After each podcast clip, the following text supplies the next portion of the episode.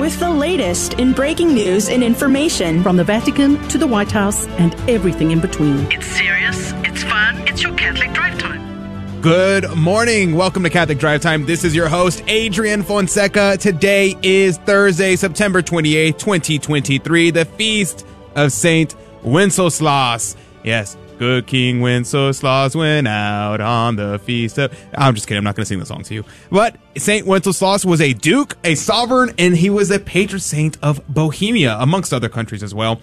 He was known for practicing the most beautiful of all virtues, that is, his chastity, his purity, his virginity, remaining chaste his entire life.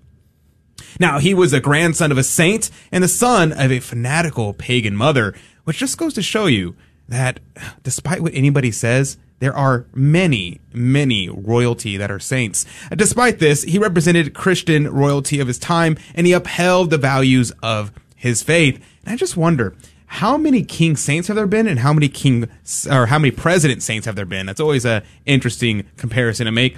And as the chief of the bohemian family he acted as the father of his people. His subjects from the greatest to the smallest could appeal to his justice. This is also a principle of subsidiarity of how we should have smaller kingdoms. The fact that i don't think any one of us could uh, get on our phone and dial up the president shows the difference between the kingdoms in the past and the kingdoms today.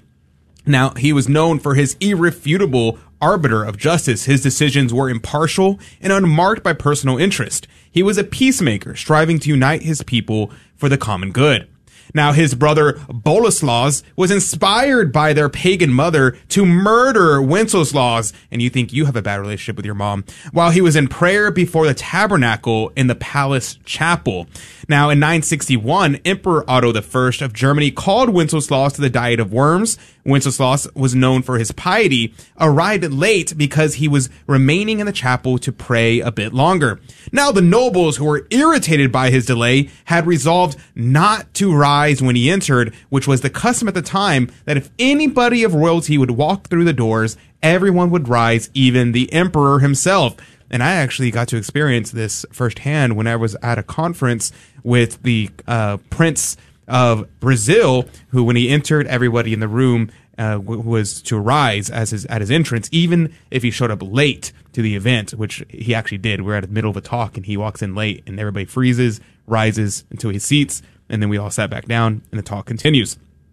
Now, however, despite the fact that they all decided to not rise when he entered, they saw him flanked by two angels. And it was so glorious that even the Emperor Otto paid him respects and they all rose anyways. And Emperor Otto placed him in the seat of honor beside himself. And as a sign of his consideration, Emperor Otto gave him two relics, an arm of Saint Vitus and the bones of Saint Sigismund, the king of Burgundy, who was also a warrior sovereign. Now, many people ask why miracles like this don't happen anymore, and it is a sign that divine providence has abandoned a certain people, a particular cycle of civilization, an historical era. Instead, it becomes marked by a sign of punishment. So let us pray to St. Wenceslaus that we can be prepared for the chastisement that will bring people back to the faith and that was predicted by Our Lady of Fatima so that mankind will enter another age where God will be honored and glorified and miracles will again take place. Saint Wenceslaus, pray for us. Uh, good morning. Joining us right now is attorney Brent Haynes. He's filling in for Rudy Carlos. Good morning to you, uh, Mr. Haynes. Good morning, Adrian. Good morning, everyone. Yeah, praise be to God. Uh, what do you think? St. Wenceslaus, pretty cool guy, huh? He is, and one of those few saints from that era that is remembered because of that song. Yeah, I know, right? If it wasn't for that song, nobody would know who he is. Right. And the song has nothing to do about all these other things. It Right. kind of just focuses on his his charity towards uh, the poor. Which is a virtue. Which is It a virtue. Christian virtue. Not as cool though as like showing up and for the emperor and being flanked by angels. That's pretty cool too. they should work a verse in on that. I think so. I think I'll rewrite the song and I'll add that in. Uh, but it's pretty cool though, especially considering like people ask, why did this not happen today? And I think it's a, often uh, one because I don't think we have any politicians who are saintly in the same way we had saints back then. And two, if it did happen, where there was angels flanking someone, I think instead of people honoring that person, they would hate him even more. Like the the, the hardness of the hearts would be like Pharaoh. Whenever they see the witness, the miracles of God, you have two choices, right? Your heart can be softened or it can be hardened. And I think we live in such a world that the hearts would be hardened, not not softened. Brent's like, hmm, maybe. I'm nodding in agreement. All right. At 15 past the hour, uh, Matt, and I'm going to have to ask him how to pronounce his last name. Uh, Matt Aujero, I believe is pronounced, uh, with Fight Club Catholic will be on to talk about fighting pornography on college campuses. See, I saw Fight Club Catholic and I thought it was like an underground fighting club. And I was uh, informed that it was actually about fighting pornography. So we're going to talk about that at 15 past the hour. At 30 past the hour, Joe Biden receives money from communist China. Did you hear about that story? Hmm, very interesting. At 45 past the hour, California is the first state to implement a gun and ammo tax. We're going to talk about that at 45 past the hour. Plus, a Muslim news site reports on Catholics being persecuted. Very interesting. We'll talk about that as well. In the next hour, Alan Smith with Bishop Sheen today will be on with us. And we, of course, have our Fear and Trembling game show where prizes are in fact involved. So make sure you tune in for the entirety of the show because we'd love to give you a prize. So make sure you have that number. And you can always go to grnonline.com forward slash CDT to get all the information about our show. Now, let's begin with prayer, as is our custom. We're going to be praying for your intentions, whatever it is that you have going on in our life, in your life. We're going to pray for the salvation of souls, the liberty and exaltation of Holy Mother Church, for our friends, family, and benefactors, and all those that we promise to pray for. In a special way, I ask for your prayers for the healing, miraculous healing of my grandfather and when his in his cancer. We pray for Emily Esserman and her liver problems. In the name of the Father and the Son and the Holy Ghost. Amen. O blessed Virgin Mary, Immaculate Mother of God, who didst endure a martyrdom of love and grief, beholding the sufferings and sorrows of Jesus. Thou didst cooperate in the benefits of my redemption and by thy innumerable afflictions, and by offering to the eternal Father his only begotten Son as a holocaust and victim of propitiation for my sins. I thank thee for the unspeakable love which led thee to deprive thyself of the fruit of thy womb, Jesus, true God and true man, to save me a sinner. Oh, make use of the unfailing intercession of thy sorrows with the Father and the Son, that I may steadfastly amend my life and never again crucify my loving Redeemer by new sins. Arid that, persevering till death in his grace, I may obtain eternal life through the merits of his cross and passion. Mother of love, of sorrow, and of mercy, pray for us. In the name of the Father, and of the Son, and of the Holy Ghost. Amen. And now, your headline news with Brent Haynes. Good morning. Welcome to Catholic Drive Time. I'm Brent Haynes, and at eight minutes after the hour, this is your news keeping you informed and inspired. Republican presidential candidates debate in California. GOP presidential candidates engaged in a spirited debate for the second time last night, this time from the Ronald Reagan Presidential Library in California. The debate, sponsored by Fox Business News and Univision, included seven candidates who qualified through poll rankings and political donations received. Former President Donald Trump skipped the debate just as he skipped the first, instead, visiting striking United Auto workers in Michigan. Former Nagorno Karabakh Armenian leader arrested as over 50,000 refugees flee region, according to the National Catholic Register. Ruben Vardanyan, a former high ranking official in the ethnic Armenian enclave of Nagorno Karabakh, was arrested by Azerbaijan authorities yesterday as he attempted to flee the region following Azerbaijan's use of military power to subdue the previously self governing enclave. Vardanyan is a former state minister of the Republic of Artsakh, Nagorno Karabakh's ethnic Armenian separatist government that was defeated by the intense Azeri military offensive on September 19th. Azerbaijan did not state why Vardanyan was arrested.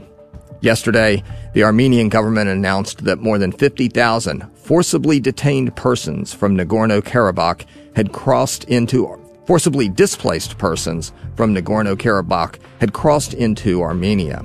This is more than 40% of the total ethnic Armenian population of 120,000 in Nagorno Karabakh. California Governor Gavin Newsom signs bills that will penalize schools that refuse to teach LGBT content, according to Catholic News Agency. The legislation will reduce funding to schools that restrict LGBT content from their classrooms and will centralize state authority over school curricula by fining schools that restrict books that cover homosexuality and gender ideology. Some school boards have done so out of concerns that the content is too sexually explicit for young children. The legislation is just one of 10 bills focused on homosexuality and transgenderism that Newsom signed this week. Earlier, Newsom vetoed a bill that would have required judges deciding child custody and visitation to consider whether the parents affirmed the child's gender identity. The Department of Justice ordered Hunter Biden investigators to remove any reference to Joe Biden in FARA probe warrant, reports Fox News. The U.S. Department of Justice ordered FBI and IRS agents investigating Hunter Biden to remove any reference to President Biden in a search warrant related to a Foreign Agents Registration Act investigation, according to documents released by the House Ways and Means Committee. Committee Chairman Jason Smith, Republican of Missouri, led a vote Wednesday to release new documents provided by IRS whistleblowers Gary Shapley and Joseph Ziegler.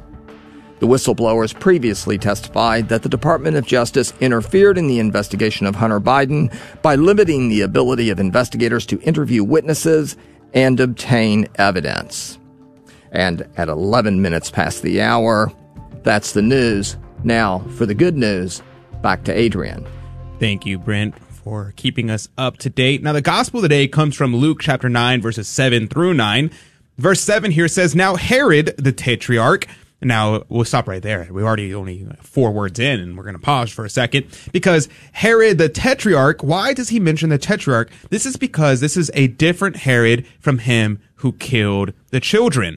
This is something that many people mistakenly conflate the two, but Cornelius Lapide and St. Thomas Aquinas make the point that this is not the same Herod. In fact, this is the Herod's son Herod the Great is the one who slew the children. He's known as the Great because he helped rebuild the temple for the Jews, and yet he's also the one who killed a bunch of kids, yet he's known as Herod the Great. Um, not a great guy, if you ask me. Now, Herod was that son, and so he was a tetrarch and not a king. Something to keep in mind. Now he goes on, heard of all the things that were done by him, him being our Lord Jesus Christ, and he was in doubt because it was said by some that John was risen from the dead but by others some that Elias had appeared, and by others that one of the old prophets was risen again. Now, he is very interested in this idea. Why? Because the Jews at this time, and even to this day, many people don't know this, but Jews even to this day believe in reincarnation. Now, not all Jews believe this. There's a subset of Jews. There's a subset of Jews today and in the time of Christ that believes in reincarnation. So they believe that possibly that this was John the Baptist come again or that this was Elias who came again, which Elias would have been someone who had not died. So this was something that was not uncommon among the Jews at that time and is still not that uncommon today. In verse 9, it says, And Herod said, John I have beheaded, but who is this of whom I heard such things? And he sought to see him. Why did he see, think that he wanted to see him? Because he recognized, I cut the head off of John the Baptist. And so if I cut the head off John the Baptist and I see this man, I will be able to know whether or not it is John. I will recognize his face and be able to see whether or not John had risen from the dead. Now, this is something to keep in mind because we see over and over again in scripture that the people wanted to kill our Lord. But remember, our Lord is God. And so he chose how, why, and when he was to be killed, how and why and when he would be crucified. Because throughout the scriptures, people sought to kill him. And yet he did not allow it because it was not the time. And it was not fitting that he be, he be killed in such ways of like stoning, like beheading, like being thrown from a cliff. All these were ways the Jews sought to kill him. But it was not the will of God. It was the will of God that he be crucified for our sins and that he rise from the dead on the third day from the tomb. So let's meditate upon this today and let's thank God for his glorious life and death. We'll be right back with more. This is Dale Ahlquist with a Chesterton Minute. What is a patron saint? The classic professions such as soldiers or doctors have patron saints who represent the ideal of soldiering or doctoring. And yet, so many of the trades and crafts on which the modern world depends do not have an ideal figure. There is no patron saint of plumbers, for instance, and G.K. Chesterton says there should be. It would be a revolution, for it would inspire each individual plumber to consider that there was once a perfect being who actually did plumb. In the meantime, what do plumbers and the rest of us do? Chesterton says, Keep before your eyes the supreme adventure of virtue. If you're kind, think of the man who was kinder than you. That's what is meant by having a patron saint. Want more than a minute? Visit us at chesterton.org. Ladies and gentlemen, this is your captain speaking. We're currently cruising at 39,000 feet. We'll turn that seatbelt sign off for you and let you move about the cabin. Looks like we're about two hours and 10 minutes from landing. Plenty of time for you to pray for religious vocations. Wouldn't it be great if everyone prayed daily for vocations to the religious life? Why not start today? A friendly suggestion from Guadalupe Radio Network. And welcome back to Catholic Drive Time. This is your host, Adrian Fonseca. It's so good to be on with you today. Praise be to God.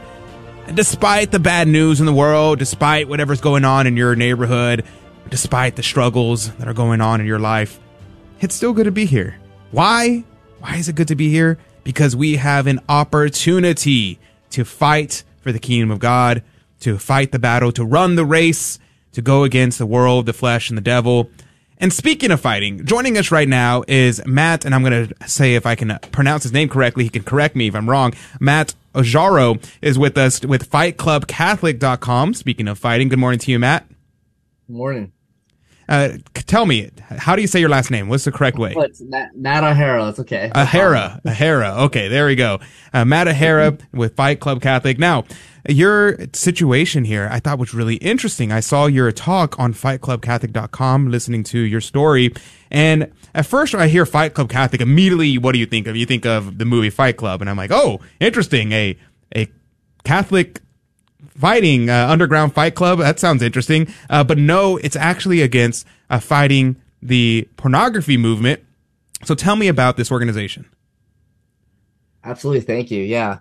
Uh, we began in 2013 with five guys and, uh, we had, we had one guy who was, who was struggling with, with pornography every day. You know, the, the statistic nowadays is 80% of 18 to 30 year old men are watching porn monthly 30% of that same age group is watching it daily. So back to 2013, we had one of our guys watching it daily and going through our program.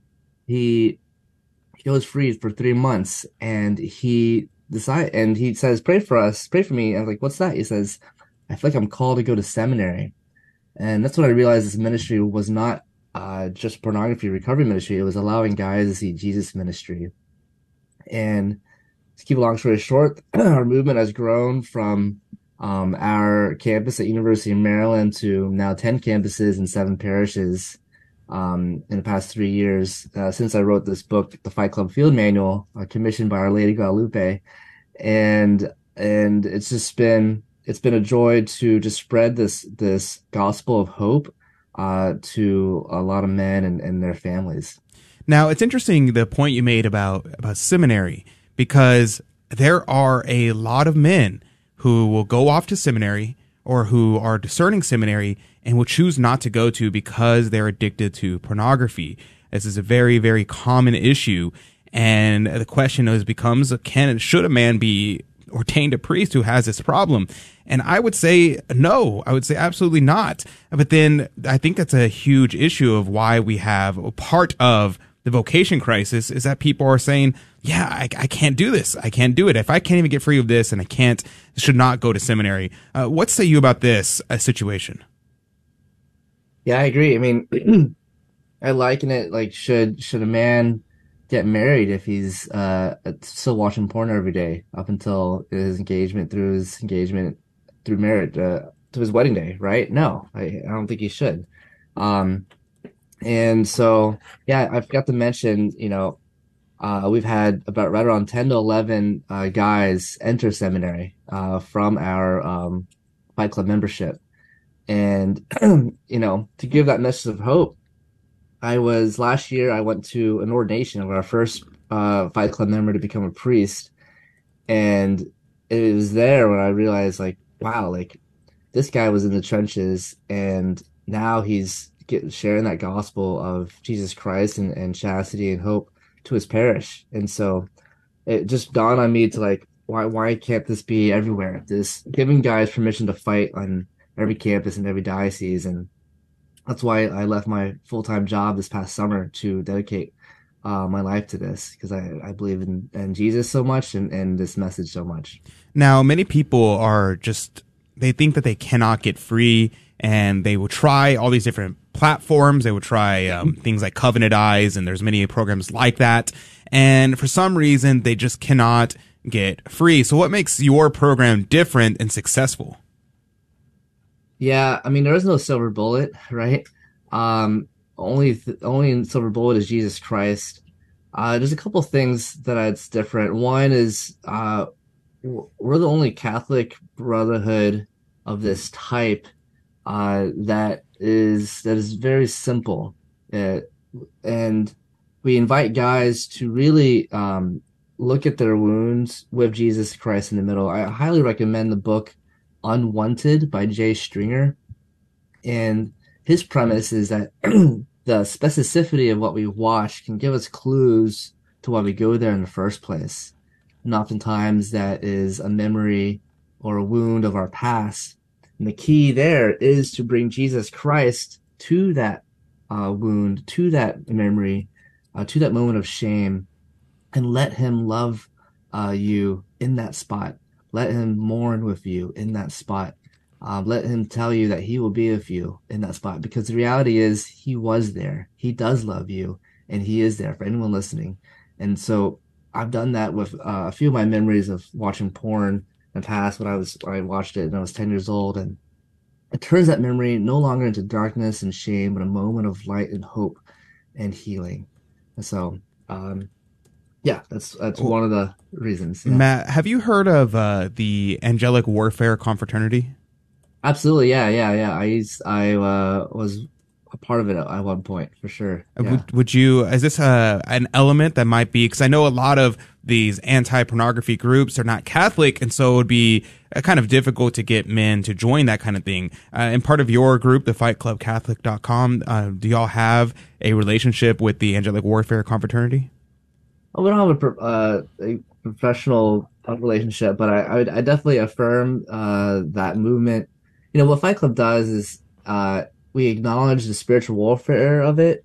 We acknowledge the, the necessity of our Our Lady and the Rosary. We, we but we also acknowledge accountability, and we acknowledge um, having a practical, pragmatic plan. It's actually part of our way of of daily invitation called Pray, P R A Y, Prayer, Rosary, Accountability, Yes, Battle Plan.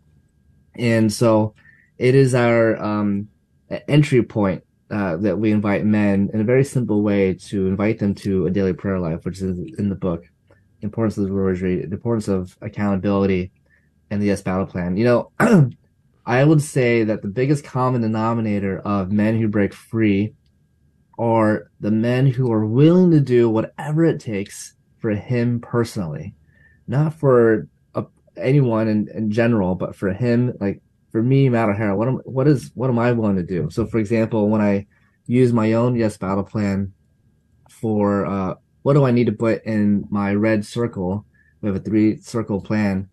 Uh, one of the things I had to do was putting social media in my red circle, no go, and that really helped free me up. A lot of guys' reaction sequence to pornography is late at night, bored, stressed, uh, on social media with intent to arouse and leading into pornography. And so just looking, going up further up the river and what are the things in my life that is leading me towards destruction? For me, it was having full transparency of what's on my screen and putting something like social media in my uh, no-go red zone. Right, that makes a lot of sense, and I think that's a that's a great idea. I also like the the name of the group, Fight Club Catholic, because I've talked about this in the past in regards to why Mm-hmm. I think certain people leave the faith and some people stay in the faith. And I always talk about my family. It's like in, in my family, all of my myself and my siblings all remain Catholic and devout Catholics. And I think the reason for that is because my parents, especially my mother, inculcated in us this idea that we were in a battle, we were in a fight against the world, the flesh, and the devil, against uh, these uh, these wicked people who hated the faith. And so I understood that the world was going to come after me, the flesh was going to come after me, the devil was going to come after me, and that we understood that this was a fight, and it helps us stay fast. Whereas if you think of it more of a I don't even know how other people think about it, but if you just think about it as just something you do, and then it's just it kind of passes away, it's just another thing. And so, why did you kind of have this idea of naming it Fight Club? Yeah, I mean, admittedly, uh, it it came from the the movie, um, but you know, to your point about fighting, you know, I had a priest once tell me, we are either running towards the cross or away from the cross. Mm. Um, we are never really standing still. And I think the beauty of our faith is like we have something to cling to, we have something to have hope on, and it is the it is the cross, it's the cross of Jesus Christ. And so yeah, I just believe that the men uh they needed but we are best we know that we are fighting number one and number two we are fighting for something other than ourselves our three fights in fight club is fighting for love of christ fighting for the love of our bride and the love of our brothers and when we what really motivates the men is when they can just know that they're fighting for another for christ our bride and, and our brothers. You know even for the single guys you know i deal i deal with 20 something year old men. I, I joke with them you know if, unless you're going to marry someone 20 years younger than yourself your bride is out there right now. She could be across town across state across the country across the world.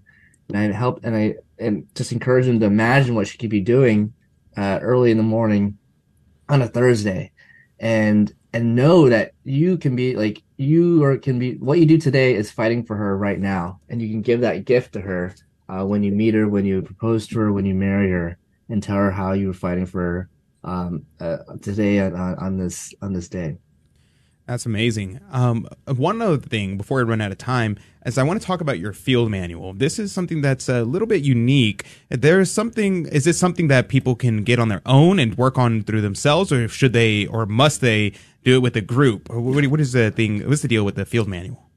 Hundred percent. Yeah, you can go to my website, fightclubcatholic.com. And um yeah, it's a pocket size field manual. I, I we built it uh for men to go to mass or adoration, has a lot of great prayers in there. And yeah, you can go through it yourself and and and look through like our daily invitation and then it has a small group model in there as well. A lot of uh priests or lay leaders buy it so they and they create a fight club at their parish. You know, we published 2020 and we ran out. Uh, we uh, uh, it's published a thousand. We ran out. We published again in 2022. Uh, tw- another thousand. We ran out. So we're actually working on uh version three right now. Uh, that's gonna come up ne- ne- come out next couple weeks. But we have a few left if people uh want to go to our website. But yeah, it's it's uh it's meant to be in our tool belt in our back pocket uh in fighting for Christ. Now, what message would you give to to women, mothers, uh, siblings, um, wives who are dealing with their husbands or sons or boyfriends dealing with pornography?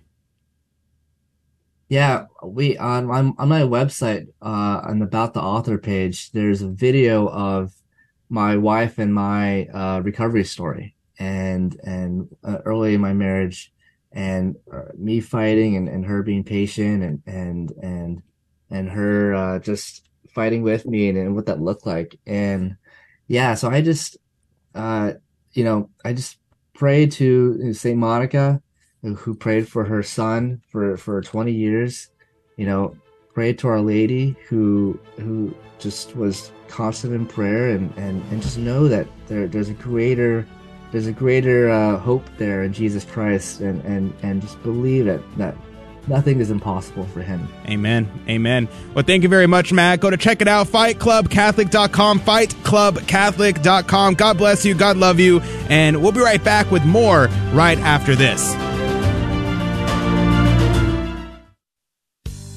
Hello, this is Steve Gleason with your one minute tool for Catholic evangelism. Here's the question for your non Catholic friend. You know what are the two most common questions after attending a non Catholic church service? Answer How is the preaching and how is the worship? Well, here's your three best friendship tools for Catholic evangelism. Number one, evaluation of worship? That's odd. Who's evaluating worship? Well, here's what really is meant by that. How is the music, the singing, and the audible response of the people? And if that were important, wouldn't that be our Lord's decision anyway? Secondly, Catholic teaching. Worship is fundamentally not tied to music and song, though it can be supported by music and song. The 2,000 year history of Catholic worship is primarily about the representing of Jesus' unbloody, timeless sacrifice on every Catholic altar. It is that moment when the bread and wine are changed into Jesus' own body and blood. We then participate in that worship by bringing our own sacrifice of self, whether sorrow or praise. And thirdly, my take. The only evaluation that should be considered after a church or a mass is the evaluation of heart and actions. That is, did we grow in obedience to the royal law of love? Help us, Father.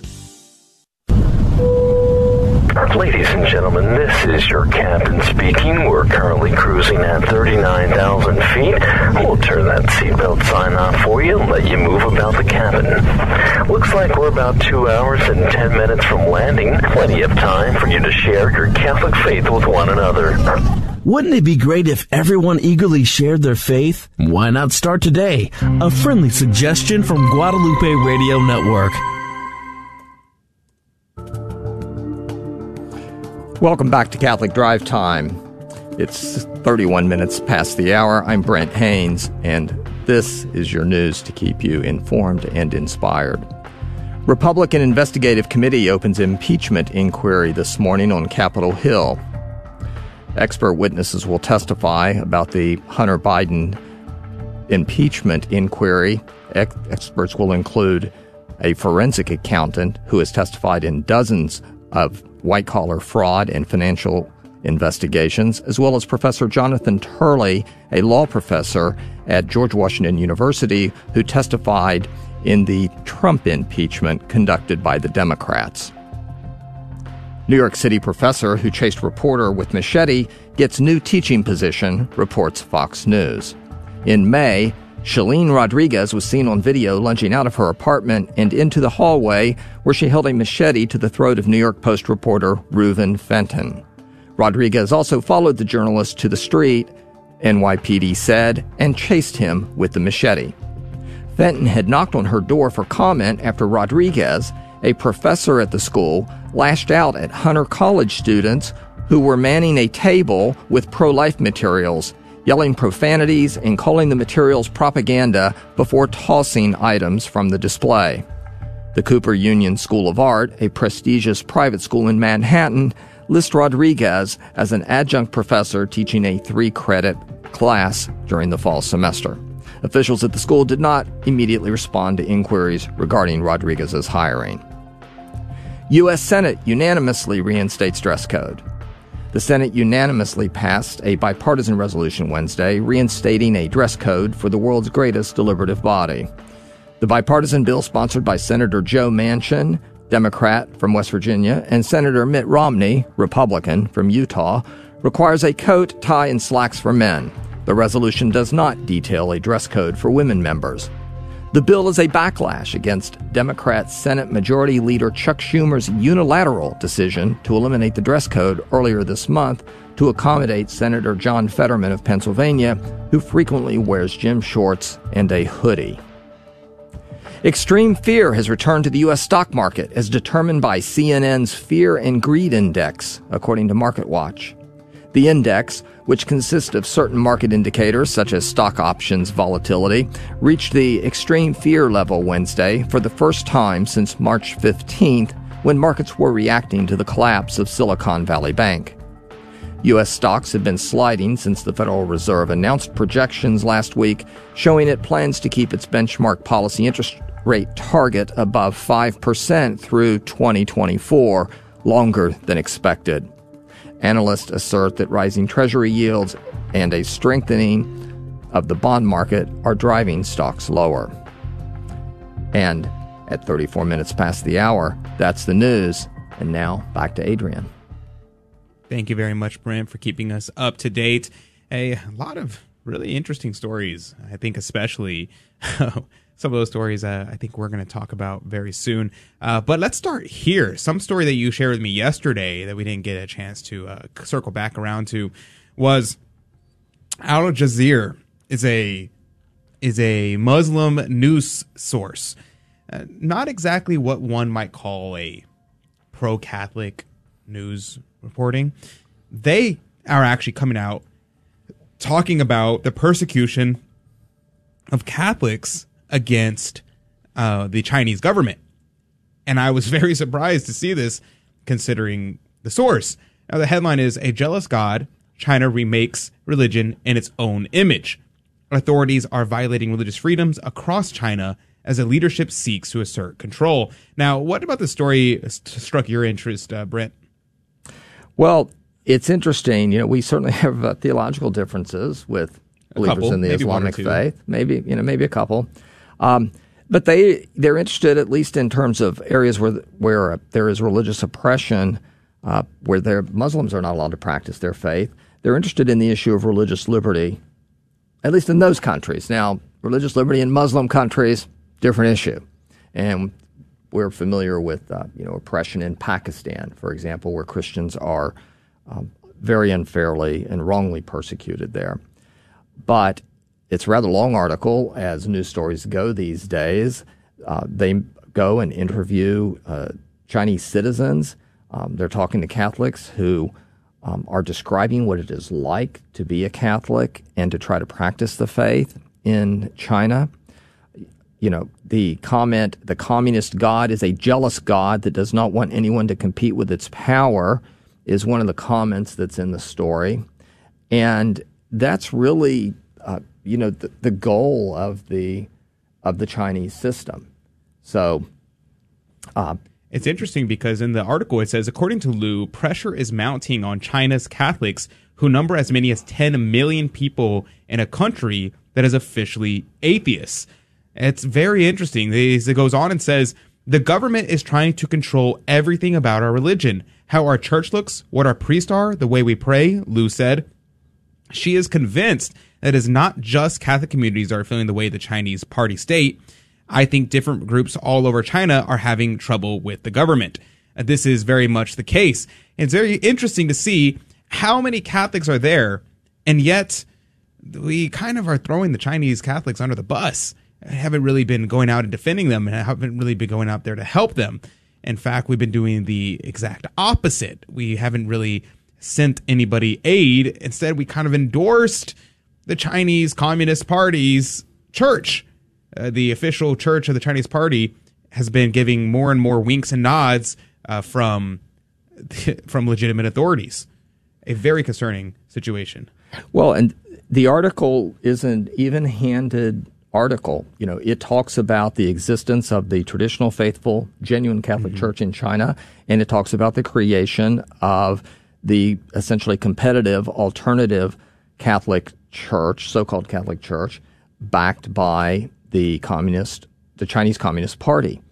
Um, it talks about the agreement between the Vatican and China, and you know to uh, put it politely, um, it it's somewhat you know it's somewhat skeptical. You know they they quote uh, one Chinese citizen as saying it shows the inability you know of the Vatican to read the political landscape in China. Um, says analysts say it's politically naive if the Vatican believes it can make a deal with Beijing that would grant the Catholic Church increased religious autonomy. Now we have to believe and hope that the Holy Father and the members of the Curia are making their best efforts in terms of dealing with China, but when you consider the history of Marxism around the world, when you consider the history of Marxism in China and the current regime, uh, the you know the Holy Father and the Curia have their work cut out for them in dealing with these people. You know, you have to get permission every time you go to church in China. If you want to go to mass, if you want to go to any kind of church service, you have to get permission every single time. Yeah, it's very concerning, especially since uh, two in two days, September 30th, whenever they're appointing new cardinals, uh, one of the cardinals that are being appointed from China is a, at the very least, a sympathizer to the Chinese Communist Party and has attended many, many events with the official church sanctioned or the communist sanctioned church in China. And that's very, very difficult to see what the strategy is there to appoint a Chinese Communist Party friendly bishop as a cardinal. I don't really know what a possible solution is gleaned from that. But we're seeing the same thing happen both in the church, but also in the U.S. government. Because U.S. House Oversight Committee had just obtained bank records revealing that two payments were made by the Chinese individuals to an account linked to President Joe Biden's Delaware residence during the 2019 presidential campaign. Now, this was $250,000, and then the second one was $10,000 kind of wonder what happened there between that. Maybe the deal was two hundred sixty thousand, and they were like, "Oh, we forgot to give you ten thousand because uh, ten thousand seems like a very low amount." But the, I mean, it's a lot for me, but and for that kind of thing, it seems like a low amount. Now, so it's funny to me because uh, people have been raving about uh, Donald Trump's relationship with China and Russia, and we had four years investigations of him. And honestly, it's kind of funny because despite the moral failings of Donald Trump, he is like the cleanest president we've ever had, considering they've done more investigations of him than anyone else ever, and he still have they still haven't been able to arrest him for it. It's kind of funny if you think about it. But Joe Biden, before an impeachment has even happened, the U.S. Oversight Committee has now confirmed that this is in fact the case that he is receiving money. Now, some people are saying, no, it was going to his residence, but it was actually to Hunter Biden, and Hunter Biden was living at Joe Biden's house at the time. And I'm thinking, even so, you're going to be money's coming into your home, into the person that's living with you. That's very interesting, especially considering that Hunter Biden's text message had been revealed saying that he was uh, to his daughter saying that he has to pay for his his dad's stuff. That sounds like corruption to me. And it's very interesting that this is happening. And I wonder, is this a reason why they're not standing up against the Chinese Communist Party? Is it all about the money at the end of the day? Is it a pay to play scheme? Very interesting to see. Uh, when we come back, uh, we're going to finish this story because we also found out some information about his relationship with Ukraine. So, that and much more coming up on Catholic Drive Time. So, don't go anywhere. We'll be right back This is Dale Ahlquist with a Chesterton Minute. How many times have you heard the complaint that church is boring, that we just do the same things over and over again? Well, the problem is not that church is boring, it's that we are bored. We are the problem. And not just with church, but with everything else. We have lost our childlike sense of wonder. G.K. Chesterton says the children have abounding vitality, and yet they want things repeated and unchanged. They always say, Do it again! And the grown up person does it until he's nearly dead. For grown up people are not strong enough to exult in monotony. But perhaps God is strong enough to exult in monotony. It's possible that God says every morning, Do it again to the sun, and every evening, Do it again to the moon. Want more than a minute? Chesterton.org. Ladies and gentlemen, this is your captain speaking. We're currently cruising at 39,000 feet. We'll turn that seatbelt sign off for you and let you move about the cabin. Looks like we're about two hours and 10 minutes from landing. Plenty of time for you to do some Bible reading. Wouldn't it be great if everyone read the Bible regularly? Why not start today? A friendly suggestion from Guadalupe Radio Network. And welcome back to Catholic Drive Time. This is your host, Adrian Fonseca. It's so good to be on with you today. Praise be to God. It's always good to be here. Thank you for being here. Now, it's really funny. It's not funny in a haha way. It's more funny in a this is crazy kind of way. This whole situation with Hunter Biden and Joe Biden. Uh, the reason why I bring it up is because this story's been going on for a while, and I haven't really been keeping up with it. At least not on the show. I've been keeping up with it privately in my own interest, but I haven't really talked about it because at the end of the day, I was like, eh, I mean, we all know he's corrupt. At the end of the day, what does this actually affect in our lives? But I was talking to a friend the other day, and they were unaware that Joe Biden was receiving money from Russia and Ukraine and China and that there was relationships between the Ukrainian government and the United States government and the United States and putting in our own personnel throughout the Ukrainian government and that they were unaware of all these things and they were trying to tell me they were, we were having this discussion. They're saying oh donald trump so corrupt. Donald trump uh, receiving money from all these groups and donald trump and business deals and all these different things and i've never been if anyone who listens to the show regularly knows i've never been a donald trump apologist but simply is the case that donald trump is the cleanest president that we've ever had despite his moral failings which i've discussed ad nauseum and I won't go through again because I'd hate the idea that, oh, you got to hedge and say, oh, I disagree with this, this, and this before I can say anything positive. But this is simply the case. And so I was like, okay, this needs to be discussed more because clearly people are unaware that Joe Biden has these kind of ties. So Timcast News, amongst many other sites, and I've kind of just synthesized it into a short little uh, excerpt here. In, in July, Senator Chuck Grassley released a document detailing potentially illicit ties between the Biden family and a number of contacts in Ukraine where Biden has sent more than $100 billion in aid and supplies since becoming president. Uh, do you realize how much money that is? Uh, President Biden and the U.S. government has sent, and I say you, President Biden specifically, because a lot of these things have not come to the legislator. A lot of these things are backwards dealings. Like, for instance, they we had sent the money over to Ukraine, and we had already extended all the money that we had agreed upon giving. And then we went backwards and said, oh, actually, we were wrong about the price of the guns and the tanks and the planes. It's actually, they were cheaper than we said. And so actually we still owe them another hundred million dollars. And so they then sent them more money and more supplies because they just changed the prices on things. That's the way they get around being able to get the voters representation into this situation. It's absolutely absurd because what did our founding fathers, what is the big thing that everybody knows? No taxation without representation. Well, we're being taxed. The U.S. government, the U.S. population, the U.S. citizens are being taxed without representation by us changing prices and just sending things over to Ukraine.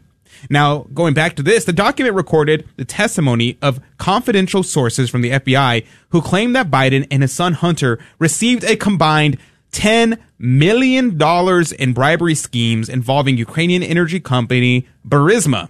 Now, it's, that's a whole nother story that would take a while to cover, but it's worth looking into. It's a story about Burisma and Hunter Biden's being appointed to the board of Burisma, despite having zero qualifications to do so, and happens after Joe Biden becomes the vice president. Very interesting. Although initially dismissed by some news outlets as unverified, a subsequent report confirmed that the FBI has corroborated parts of the document. This is very interesting and it should definitely keep us up to date and our eyes open about the Biden family's international business dealings. I think that if you're going to be a public servant, well, this has to be something that is something you decide you want to give up some goods in order to serve the common good. What do I mean by that? I mean that if you're going to run for government, especially places like governor, governor, president, things like this, senators, House of representatives, it should not be the case that you can enrich yourself this way. That you're going to, you're going to make a sacrifice to do this. You're going to lose money by doing this. You're going to actually put up some of your money. You're going to say, oh, you know what? While I am senator, while I am in the House, while I'm president, I will make no business deals. I will invest no money. Yeah, that's not fair, but it's also not required that you become president. This is a voluntary thing. Now, should I, do I think that we should pass a law making this the case? Uh, probably not, but I do think there has to be something to do with trying to restrict people from being able to enrich themselves off of their dealings in these public offices. In the as civil servants, they call themselves. And our friend Brent Haynes knows all about being a civil servant. Um, that you get paid uh, buku bucks, right, Brent? Well, you know how monks take a vow of poverty, Adrian. Yes, sir. And people in Catholic radio do. We're a lot of us in government service are just one step above that. And it's interesting though because somehow a lot of these people end up becoming filthy rich off of it. And so Yeah, how does that happen if it? civil servants don't get paid as much as people in private Isn't practices? it?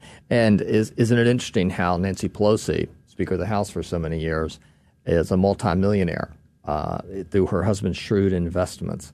Remember, uh, it's only been a few months since these some of these scandals have come to light, and there was an effort to pass a bill in Congress that would prohibit congressmen and congresswomen from investing on you know in the stock market Mm-hmm. because they get access to information that gives them an insider's advantage and they still have not passed that bill adrian Mm, eh, very interesting. Uh, I mean, that's the other thing. How on earth do you get something like that passed when it directly interferes with they what they want? you have to have some integrity don't you I don't know who that would be that would be willing to do something like that. Uh, it's just absolutely mind blowing about to think that somebody would be willing to do to give up power that way. Well, there are those who are trying. Look, that, that bill, like other legislation, will pass when the American people insist on it. Oh, speaking of American people insisting upon things, a recent poll come out, or not Pew Research came out. Sixty-five percent Americans are in favor of moving to popular vote to decide the presidency. This is very concerning because it's a fundamental misunderstanding of the American It citizen is. sy- system. It is. if this happens, I was to me, Brent and I were talking about this the other day about the American system and the legitimate forms of government. And by doing that, this is one of the things the founding fathers did in order to prevent mob rule.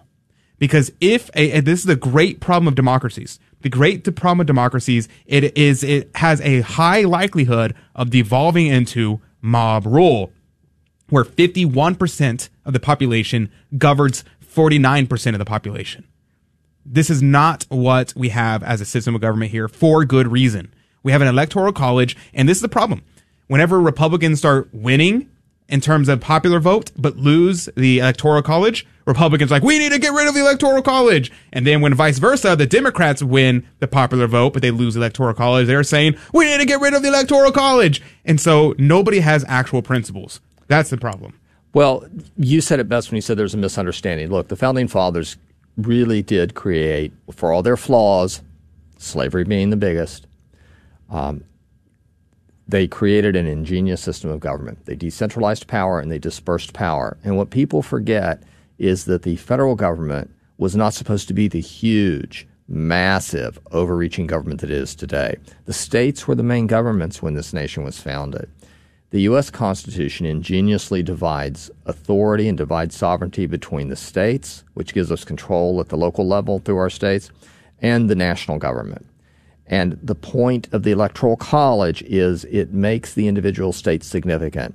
The reason every state has two senators in the United States Senate instead of having members based entirely on the amount of the population they have, like we have in the U.S. House of Representatives, is because the Senate is geared to recognize the states as distinct political bodies.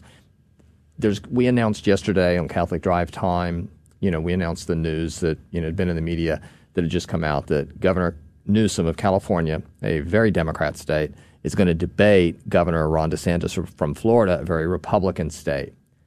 Those states are distinct. They have different cultures. They have different values. They have different uh, political philosophies that are dominant in each. And that debate will highlight a clash of ideas that exists because the voters in those states have chosen to enact different policies by, by electing different politicians.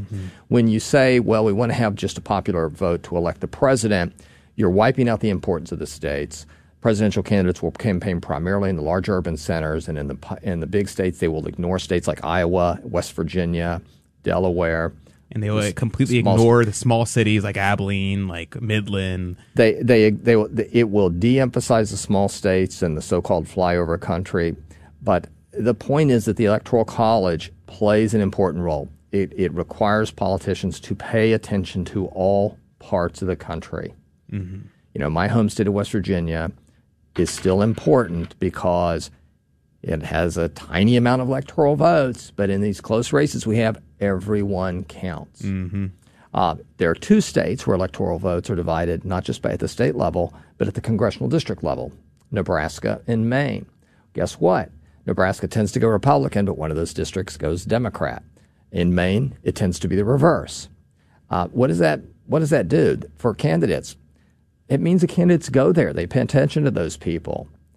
Uh, so this uh, effort to simply turn the uh, you know turn the presidential election into uh, a simple majority vote does exactly what you said. It turns it over into we don't, we don't have to say mob rule, but majority rule. the Electoral College is part of a system to disperse power and to protect uh, protect the minority from the majority. The best example of protecting the minority from the majority is right there in the Constitution and the Bill of Rights. Why do we have the Bill of Rights? Because the founding fathers knew that sometimes you can't trust men with power. Yep. Well, I mean, the Bill of Rights hotly debated, but the thing that people debated was not what you think it would be. What they debated was, man, if we give us give them a Bill of Rights, they might think that these are their only rights. That was a big and that issue. was the biggest issue. That was one of the issues that I because those they were called the Anti Federalists, as you mm-hmm. know, because they were concerned if we just list these li- rights, if we enumerate these rights and only these rights, people might think these are the only ones. So of course they put in you know A the way of 10th amending it. the Tenth Um, Amendment, but. Uh, the point is that the Bill of Rights is the perfect example that we don't just have majority rule. We have majority rule for most things that don't interfere with fundamental rights. But we don't put it up to majority rule as to whether or not to have free speech. Right. Right. I mean, it's very concerning once we get to that system. But what is it? The thing about this that is very telling to me is the fact that this shows that the majority of Americans do are not content with our form of government. They're not content with our political system currently. In fact, in that same research study, they says about 4% of US adults say the political system is working extremely or very well.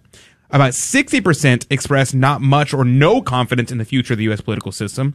Just 16% of the public say they trust the federal government always or most of the time. I want to meet that 16%. 63% of Americans say that they are dissatisfied with their options for presidential candidates. 65% say they always or often feel exhausted when thinking about politics. And when asked to sum up their feelings about politics, 79% use negative or critical words with divisive and corrupt being used most frequently. What does this tell me? Well, this tells me that what we need is to go back to say Christ is king. Because I guarantee you, if Christ is king, you'll be happy with your king. I promise. I promise. Because he's always going to make the right decision. So let's let's pray for the reign of Christ the King and say Viva Cristo Rey. We'll be right back with more right after this. I would always hear from uh, different people at non-Catholic churches that Catholics were going to hell or that they really didn't know who the Lord was. The Catholic Church is not all what people say it is. I mean, it's completely different. There's so many stereotypes. It's very possible to know the Lord, and it's very possible to have Is a that the- is relationship with talking? God in the Catholic Church. I believe I was born into the Catholic Church, and that's where I belong. If you've been away from the Catholic Church, visit CatholicsComeHome.org. Have you heard about life coaching? Hi, this is Coach Felicity with your Stand Tall Today Coaching Minute. Coaching is one of the things Jesus did with his disciples. Whenever they were stuck, overwhelmed, or even struggling a bit, Jesus asked questions that brought clarity and hope. He then used ongoing conversations that helps them to navigate the path and completely change their lives. Just like the disciples, we too can find ourselves feeling stuck, overwhelmed, and struggling a bit. Maybe you need help in your marriage or with a parenting issue. You're navigating a loss, you want to improve your health, or advance your career. At StandTallToday.com, our experienced coaches will help you to take another look at life, renew your hope, get past those challenges, and step into living abundantly. You can find out more about coaching and schedule a free introductory call by visiting us at StandTallToday.com. Listen, life is too short to stay stuck. Contact us at StandTallToday.com. Ladies and gentlemen, this is your captain speaking. We're currently cruising at 39,000 feet. We'll turn that seatbelt sign off for you and let you move about the cabin. Looks like we're about two hours and 10 minutes from landing. Plenty of time for you to study a section of the catechism. Wouldn't it be great if everyone read the Catechism of the Catholic Church? Why not start today? A friendly suggestion from Guadalupe Radio Network. When I was outside of the church, there was always an unsettled feeling. There was always a feeling of something missing and something not complete. The, the deal clincher is we found our way to our, our parish and we met just an incredible pastor. We learned things that we'd never been taught. Wouldn't be the person that I am without the church and without the sacraments, particularly the Eucharist. I can't live without it. If you've been away from the Catholic Church, visit CatholicsComeHome.org.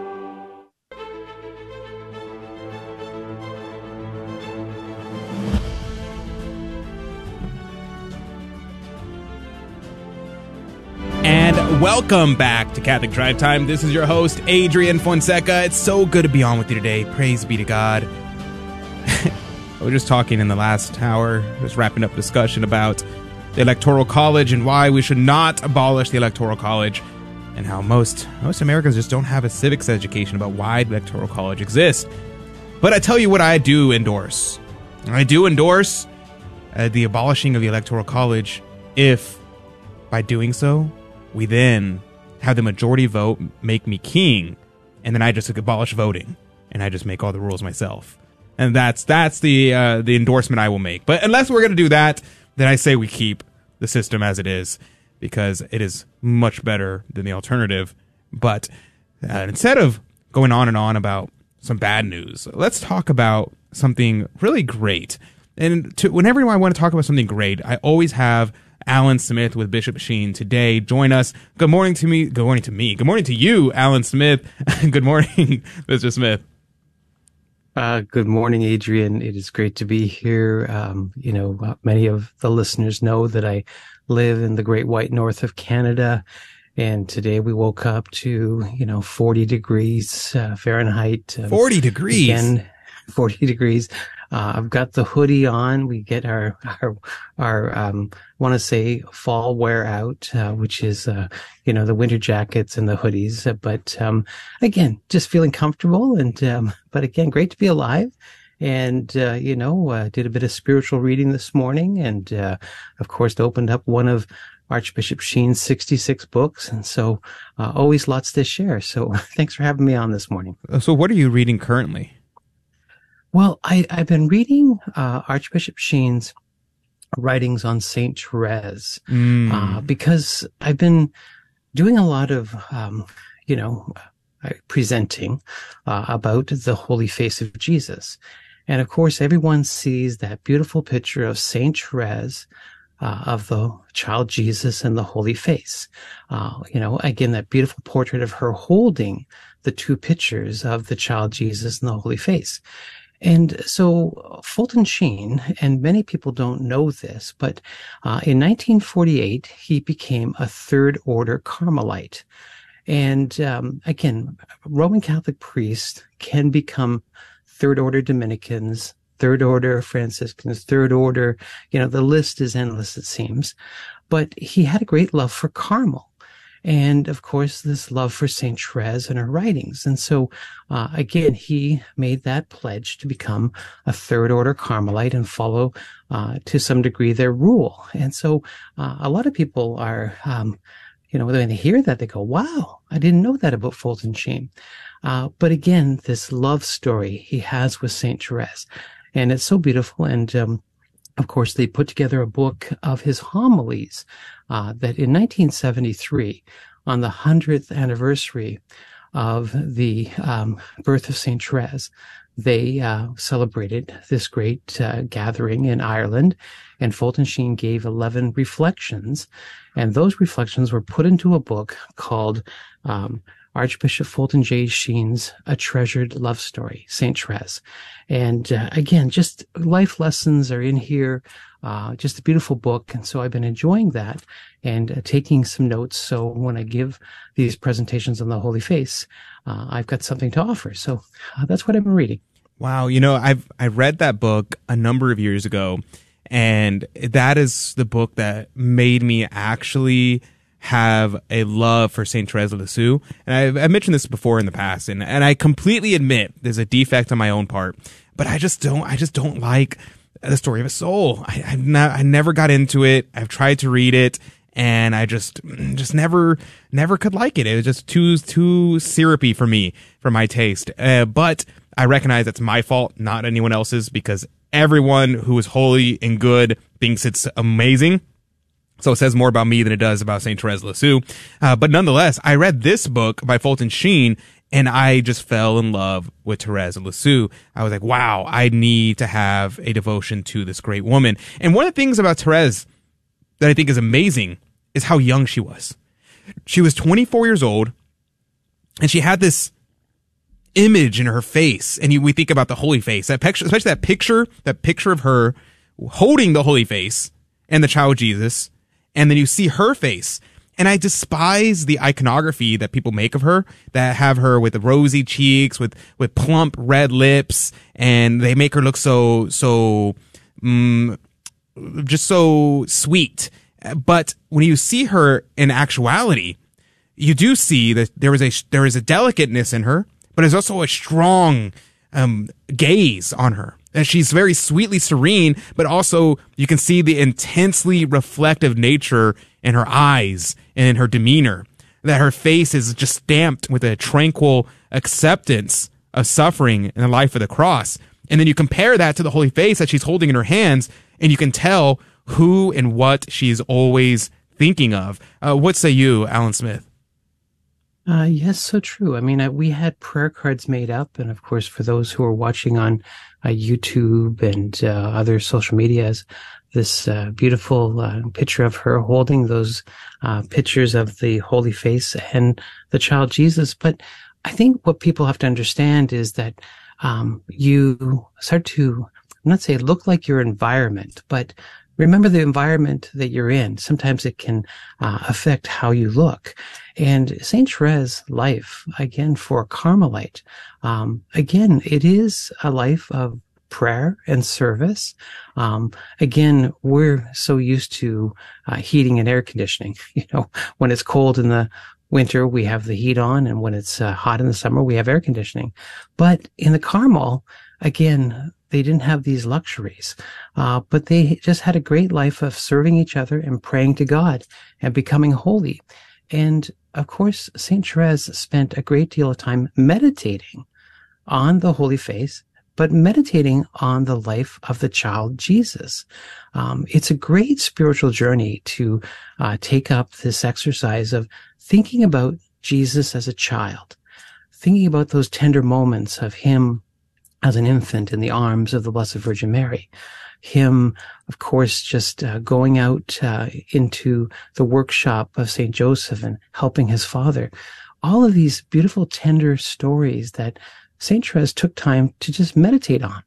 And I don't think we do that. Um, you know, do we ever say to our friends, Oh, I was meditating on the child Jesus this morning in the manger and how the magi and the shepherds came to adore him. Uh, we only do that at Christmas time, but not during the year. But St. Therese did that. And so she became what she meditated on. And of course, the innocence and joy of the child Jesus, and yet the serenity of our Lord in his suffering and his passion. Uh, again, how he was committed to the mission that God the Father gave him to lay down his life for us. So, uh, beautiful radiance of St. Therese and those two images of the child Jesus and the holy face. You know, uh, you know, that's, that's so interesting. You see that the innocence and the beauty and the serenity of the child Jesus. And you have that in contrast with the, with the bruised and the beat and the suffering of the of the holy face and you see those two side by side and i think that's exemplified perfectly in Therese of Lisieux and i think of the story of Therese Lisieux that one once when a nun was helping her arrange her habit and inadvertently stuck a pin in her flesh she didn't complain but left the pin where it was until she retired for the evening and i think about myself and i and my own lack of wanting to suffer i mean I get dental work done and then I pop three Advils, two Tylenols, and I'm like, I can't even, I don't want even the, this discomfort uh, throughout the day of having that pain. So I just pop all these pills to try to make that pain go away. Whereas what would the saints have done? They probably would have been like, oh, that dental pain hurts, but for love of you, I will endure the pain and they wouldn't take the medicine. Um, I think that's a, something that we've lost in today's is understanding that, that this pain, there's a there's a goodness that can come from it if we just accept it versus try to always get rid of all pain immediately and everywhere. Yes, and and of course Saint Therese uh, gives us a holy example. Um, her death was was hard. I mean, she died of tuberculosis, and we see pictures of her on her deathbed, uh, yet still had that serenity because she had practiced dying. She, of course, looked to our Lord and His suffering and His death. So she was um, given the example of how to die. And she had a beautiful death. And so, uh, yet she had those beautiful sentiments to say, I will spend my eternity doing good on earth. You know, one thing Therese can teach us is a valuable lesson when she was a little girl. She was sitting on her father's lap and she was looking to the stars and she saw the letter T. So she knew that her name was written in heaven. She had that holy confidence that she was made forever and that she was rejoicing in God, her savior, that uh, she was going to be busy for eternity. And I think this is what we have to get into our heads. We were made for eternity. Get used to it. Mm. Get used to it. And uh, to think, you know, today we're waking up to serve our families, our friends, uh, but one day we will wake up and serve the Lord uh, for all eternity. So uh, that joy of the holy work of Saint Therese, may we imitate her uh, here on this life, and of course join her in the next. You know, it's really worthwhile that we're talking about this because her feast day is coming up here, I think on Tuesday, I want to say. I believe that's right. It might be Wednesday, but I'm trying to go off of memory here. And I think it's October 3rd, and we're ha- it's it's glorious time to meditate upon such a holy and wonderful woman. So it's divine providence that uh, you come on today talk about this. Uh, one more thing about the child Jesus. Now, this is a very popular devotion in other countries. But in our country, obviously there are people who are of Filipino descent that have a great devotion to the child Jesus. But in general, we kind of don't really get the whole child of Jesus thing. We kind of just, it's something that we see other people do, but we don't quite understand it ourselves. And the Holy Face makes a lot of sense. But the child of Jesus, what say you? Why the devotion there? Well, you know, because again, the Holy Face, although we think of his passion, I meditate on how our Blessed Mother would wipe the face of Jesus mm. as a little boy uh, wipe his face even as it as a young man. Uh, of course, just always uh, pr- practicing those tendernesses towards the mother and child. But yet we think of children and their holy innocence, but yet they come in all dirty from playing outside, and their mothers wipe their face. And so we have that opportunity to compassion our Lord.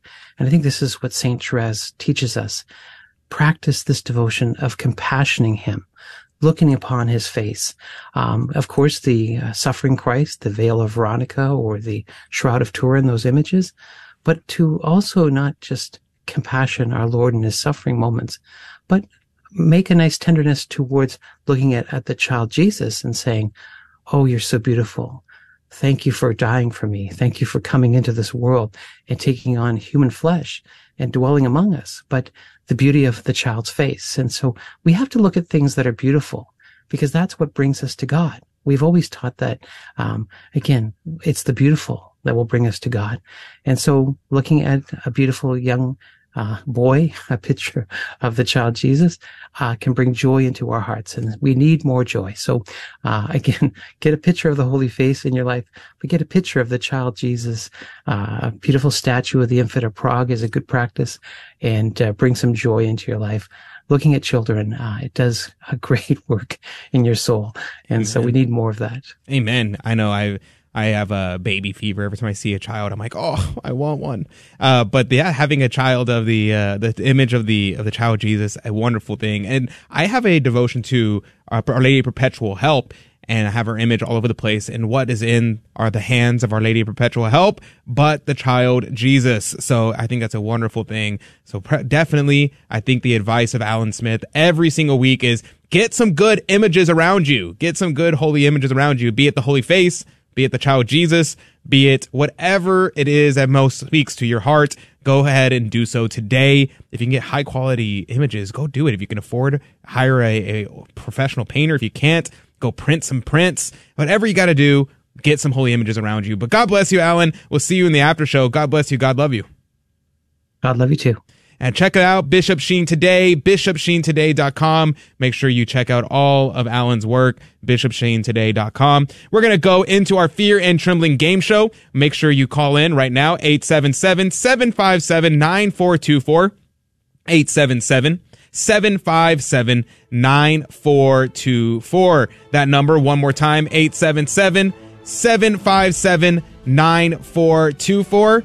You can call in, and we always take the first caller. So if you are the first caller, you will, in fact, be our contestant and have a chance to win this week's prize. So make sure you call in 877 757 9424. 877 757 9424. We'll be right back with more right after this. Hello, this is Steve Gleason with your one minute tool for Catholic evangelism. Here's the question for your non Catholic friend. Because Jesus said in Matthew 23 that no one should be called rabbi, father, or teacher, I'm sure you would never call one of your teachers teacher, would you? Well, here's your three best friendship tools for Catholic evangelism. Number one, a Catholic no no, calling a priest father. Well, what about Paul calling Timothy, Titus, and Onesimus his sons? No doubt his spiritual sons, but is it not proper for a spiritual son to call his spiritual father father? This reverential title should never have generated such a big point of contention. Secondly, the New Testament. In Acts 7 and Romans 9, we see the term father being used referring to Abraham and some of our great patriarchs. And my take, isn't context everything? When Jesus is speaking to the multitudes, it's oftentimes in the language and style of hyperbole. His discourse was not focused on titles or ecclesiastical guidelines. Jesus is once again warning against giving honor where honor is not due. Next time you see your pastor, just say, Hey, preacher, ah, that just seems so lacking. So many of us carry such heavy burdens. Come on, babe. It'll be fun. It's just you and me. Deep within, we struggle because sin separates us from God. But thanks to the grace of confession, God compassionately listens, forgives, and sets us free. So if it's been a while since you've been to confession or Mass, come home and experience a fresh start. Visit CatholicsComeHome.org. Welcome to another round of fear and trembling. the Catholic Trivia Game Show that helps you work out your salvation by the seat of your pants. It's a 50 50 chance, and prizes are involved. Avoid the weeping and gnashing of teeth. Call now to take your shot. 877 757 9424. 877 757 9424. 877 757 9424. If you call now, you could be the winner because I have good news for you because right now, the next person to dial in will in fact be our contestant. Will have the chance to be the winner. So make sure you dial that number 877 757 9424. 877 757 9424. That is the number, and you could, in fact, be our winner. That's all you got to do is pick up the phone and dial that number. Now, you may be asking, what exactly am I calling in for? What exactly is going on? Well, let me tell you. I have here in front of me three Catholic trivia questions. The trick is, I'm not going to ask you the questions. No, instead, I'm going to ask Brent the questions. Um, he's going to give me an answer, and it's your job to tell me whether or not he is right or whether or not he is wrong. Every right answer will go into the coffee cup of divine providence to win this week's prize. And this week's prize is a book from Bishop Sheen today. We're just talking to Alan Smith from Bishop Sheen today, and we're going to be giving away a book from Bishop Sheen today. An excellent, wonderful work of Fulton Sheen on the, I believe it's the Seven Virtues is the book that he's that we're giving away, uh, and plus we'll throw in some CDT goodies. So make sure that you are on our on our list right here to call in because we'd love to make sure that you are getting that prize. So that number 877-757-9424 and if you don't want to be able to write our number in because it's just too difficult, well, make sure you go to our website. Go to grnonline.com forward slash CDT, grnonline.com forward slash CDT and call then and you can get our number there, our email, all that stuff, sign up for our email list. All that is available by going to our email list and going to our website rather, grnonline.com forward slash CDT. Uh, but joining us right now is Amy. Good morning to you, Amy. Good morning. Uh, I Amy. have Sebastian, my son, here with me too. He's Ah. five. Praise be to God. Good morning to you, Sebastian. Say hi. You're good. Okay. Praise be to God. Praise be to God. I love it. Uh, where are y'all off to this morning? I am about to drop him off at his Catholic school. Praise be to God. PH. Our Lady of Perpetual Help. Hey, I love Our Lady of Perpetual Help. That's uh, I one- know. I heard that. That's perfect. I love it. I love it. Well, praise be to God. I'm glad y'all called in this morning. Where? Uh, what city are you calling in from? We're close to San Antonio. We're just outside. It's called Cibolo. Cibolo. Okay, Cibolo near San Antonio area. Well, praise be to God. Amy, I think that's uh, pretty awesome. Now, are y'all familiar with the game? Do y'all know how to play? We do know how to play. Perfect, perfect. Then you know um, this week you can keep you, Brent is a lawyer and he keeps a amazing poker face. So you have to have a discerning ear to make sure that you're able to, to tell that he whether or not he is trying to trick you or whether or not he is giving you a true answer. I mean, can you ever really trust a lawyer? I hope so. I, I know so. You can. Some some lawyers you can trust. now, Sebastian, I know you're gonna have to help your mom here. I know you're an expert theologian at five years old, going to Catholic school, going to Our Lady Perpetual are, Help. huh? So uh-huh. He's going to be Right. able to give you the answers. So no cheating, Sebastian, but nonetheless, you can still help your mom. Are y'all ready to play? You ready to play? Yeah. All right, let's do it. Question number one, Brent, are you ready? I'm ready. All right, let's do it. The question on the board is What does the Roman Rota, or the Vatican Court, deal with primarily? Well, you remember that yesterday one of our questions was Does the Vatican have a jail? That's right. I remember that. Well, they, I was here. They have a jail, Mhm. as you will remember. And of course, they have a court. It's called the Roman Rota. And it deals with crimes that are committed in the Vatican City State. Oh, like like violent crimes or what kind of crimes? Whatever crimes there are. They uh, found a news story that says they have one inmate at their jail now. He's a priest who, like on some sort of work release every day. I guess he spends the night there. Oh wow, very interesting. So presumably he went through the that court, the Roman Rota. All right, Amy, 15 seconds on the clock. The question on the board is What does the Roman Rota, or the Vatican Court, deal with primarily? Now, Brent says that it's crimes, and that's why you got to have that Vatican jail we talked about yesterday. Uh, what say you, Amy and Sebastian? No. What do you say, buddy? Huh? You say? I'm still thinking. We're going to say no. Gonna say no. All right, let's see. Survey says that is correct. Way to go, Sebastian. Very intelligent. He knew he could tell that Brent was trying to trick him and he would not allow his mom to fall for it.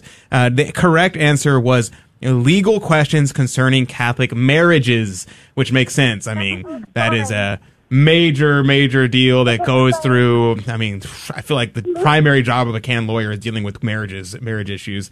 Uh, but praise be to God, Amy, you rocked it. Sebastian, good job on helping your mom. Are you ready for question number two? Yes. Yeah, let's do it. I like the energy. I like the enthusiasm. Brent, question number two for you. The question is Which cardinal virtue includes obedience?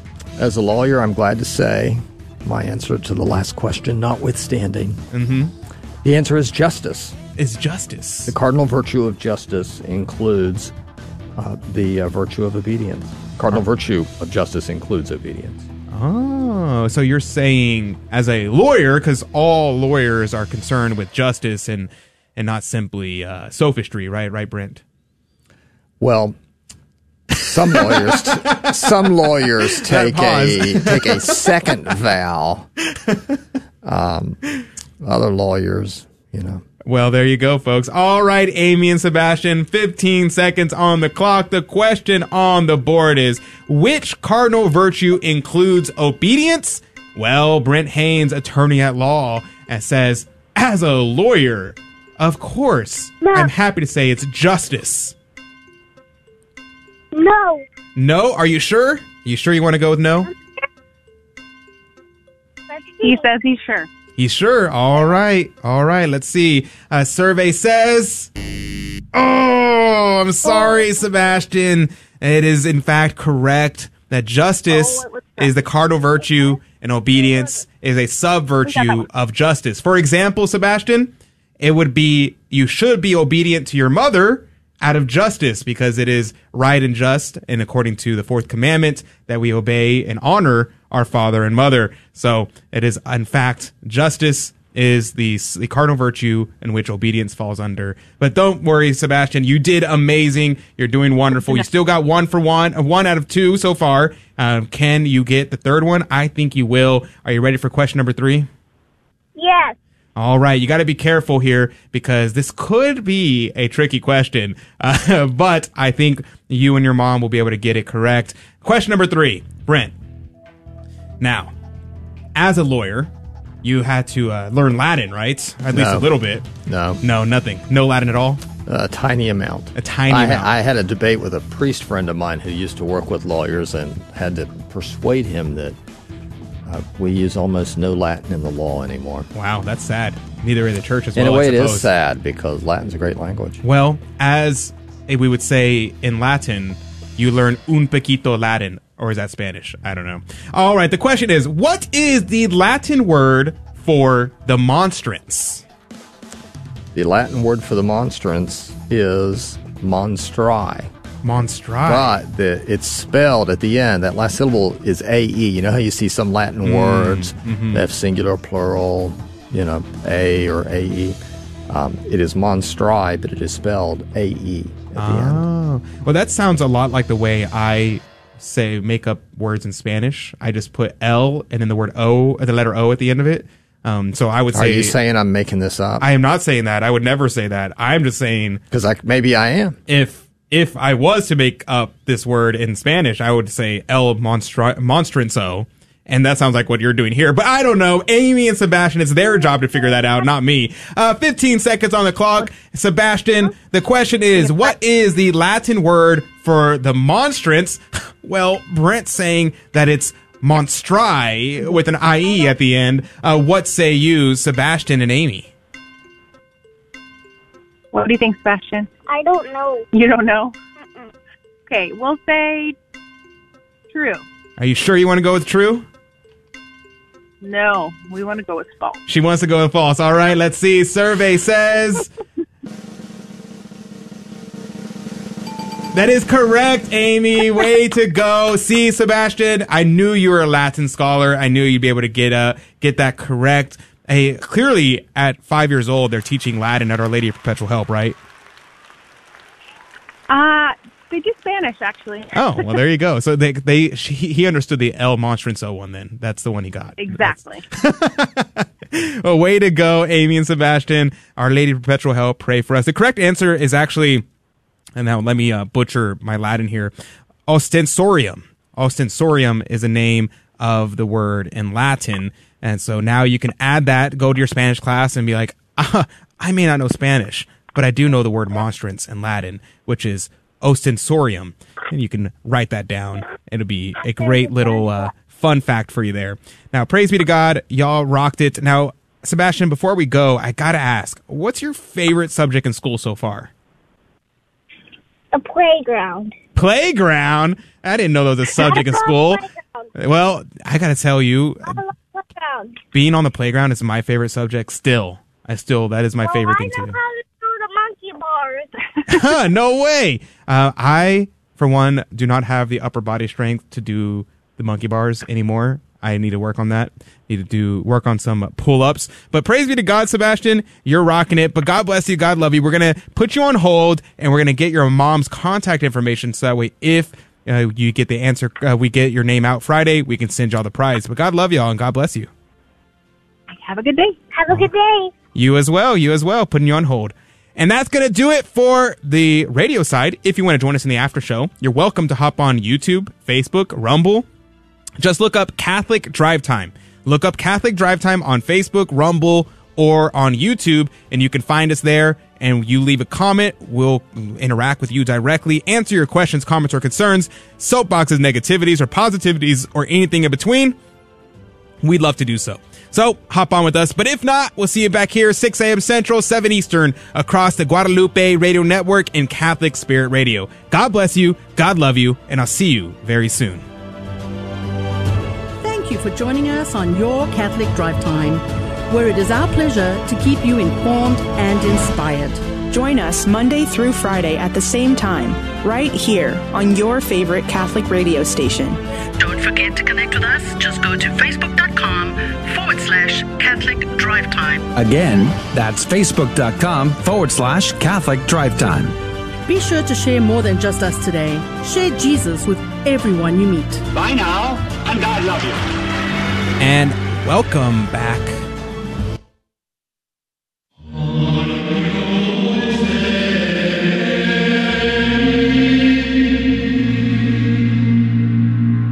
the Guadalupe Radio Network now brings you the Holy Sacrifice of the Mass from the chapel at Our Lady of Corpus Christi in Corpus Christi, Texas. Welcome to the Holy Mass live at Our Lady's Corpus Christi Chapel, home of the SOLT Community. Today we celebrate the memorial of Lawrence Ruiz and companions, the Holy Martyrs of Japan. We offer this holy sacrifice of the Mass for all those joining us on Guadalupe Radio, online, and those here present. Lift high the cross, the love of Christ proclaim, till all the world adore his sacred name. Come, brethren, follow where our captain trod, our King victorious, Christ the Son of God. Lift high the cross, the love of Christ proclaim, till all the world adore his sacred name. In the name of the Father, and of the Son, and of the Holy Spirit, the Lord be with you. My brothers and sisters, let us acknowledge our sins and so prepare ourselves to celebrate the sacred mysteries.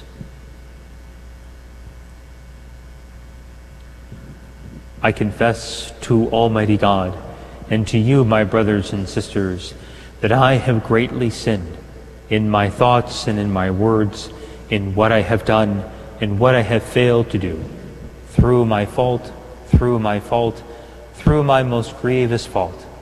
Therefore I ask Blessed Mary, ever Virgin, all the angels and saints, and you, my brothers and sisters, to pray for me to the Lord our God. May Almighty God have mercy on us, forgive us our sins, and bring us to everlasting life. Kyrie eleison.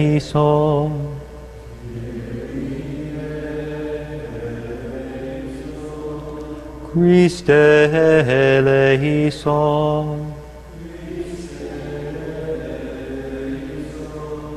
Kyrie eleison.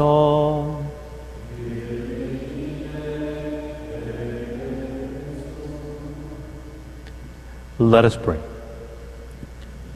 Grant us, we pray, Lord God, the same perseverance shown by your martyrs, St. Lawrence Ruiz and his companions, in serving you and their neighbor, since those persecuted for the sake of righteousness are blessed in your kingdom. Through our Lord Jesus Christ, your Son, who lives and reigns with you in the unity of the Holy Spirit, God forever and ever. Amen.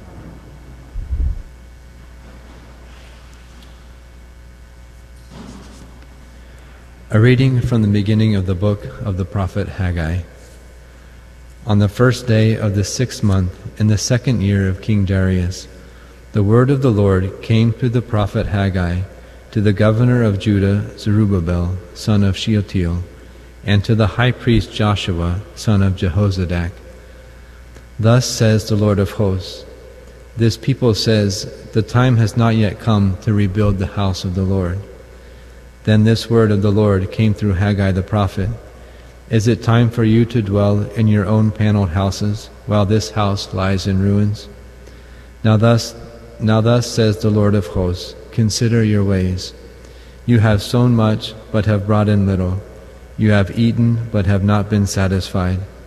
You have drunk, but have not been exhilarated. Have clothed yourselves, but have not been warmed and whoever earned wages earned them for a bag with holes in it. Thus says the Lord of hosts Consider your ways. Go up into the hill country, bring timber, and build the house, that I may take pleasure in it and receive my glory, says the Lord. The word of the Lord. The Lord takes delight in his people. The Lord takes delight in his people. Sing to the Lord a new song of praise in the assembly of the faithful. Let Israel be glad in their Maker. Let the children of Zion rejoice in their King. The Lord takes delight in his people. Let them praise his name in the festive dance. Let them sing praise to him with timbrel and harp. For the Lord loves his people, and he adorns the lowly with victory. The Lord takes delight in his people. Let the faithful exult in glory. Let them sing for joy upon their couches. Let the high praises of God be in their throats. This is the glory of all his faithful. Alleluia. The Lord takes delight in his people.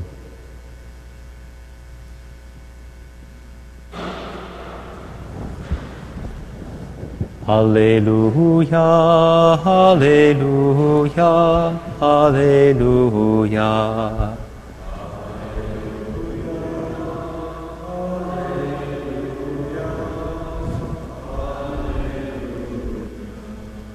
I am the way and the truth and the life, says the Lord. No one comes to the Father except through me. Alleluia, Alleluia, Alleluia. The Lord be with you. A reading from the Holy Gospel according to Luke. Glory to you. Herod the Tetrarch heard about all that was happening, and he was greatly perplexed because some were saying, John has been raised from the dead. Others were saying, Elijah has appeared. Still others, one of the ancient prophets has arisen. But Herod said, John I beheaded. Who then is this about whom I hear such things? And he kept trying to see him. The Gospel of the Lord. Praise to you, Lord Jesus Christ.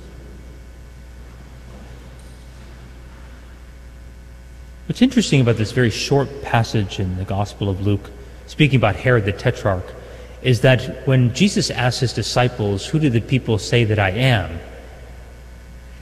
they give the same exact responses. That was definitely what we call the word on the street.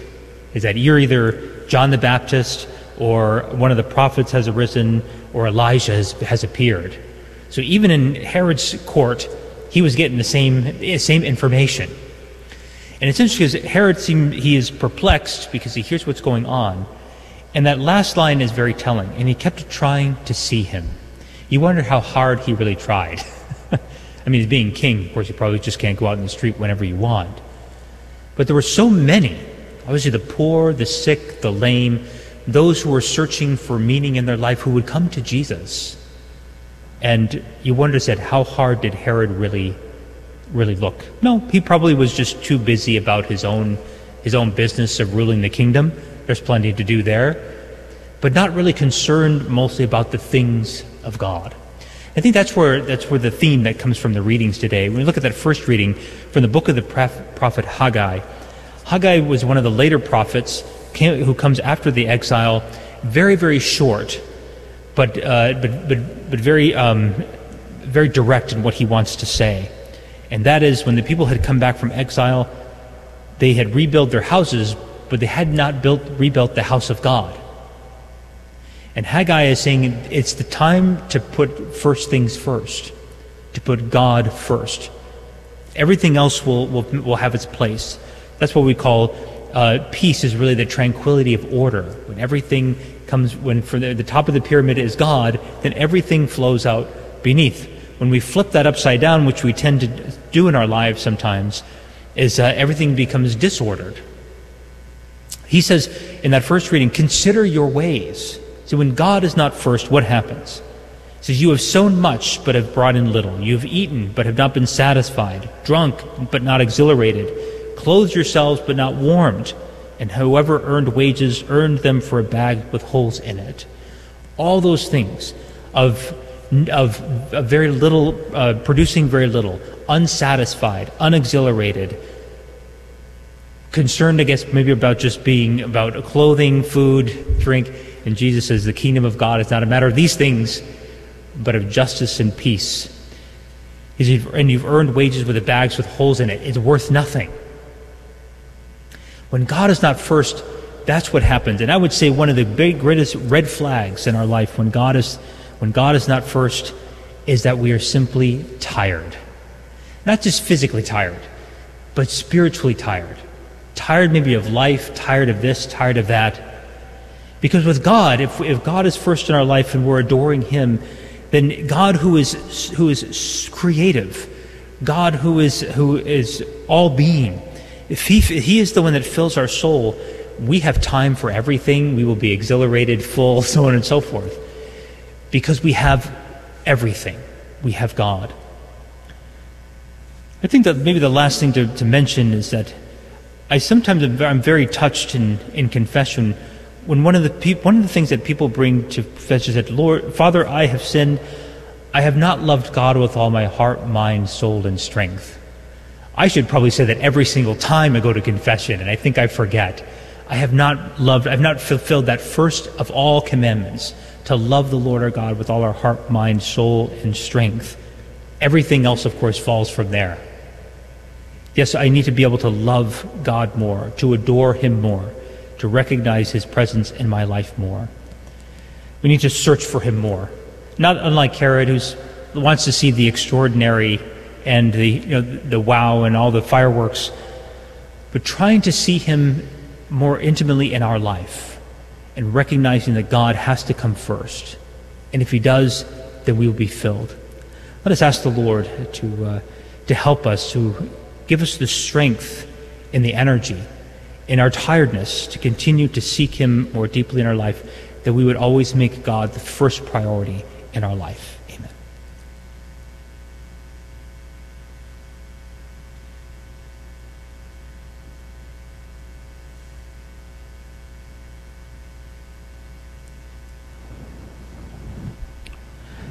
Let's stand now and bring our prayers and petitions before our Heavenly Father. Let us pray for the holy Church of God, for all of her needs, that she may, the Church may be a more, ever more transparent witness to the transforming power of the gospel in the world today. Let us pray to the Lord.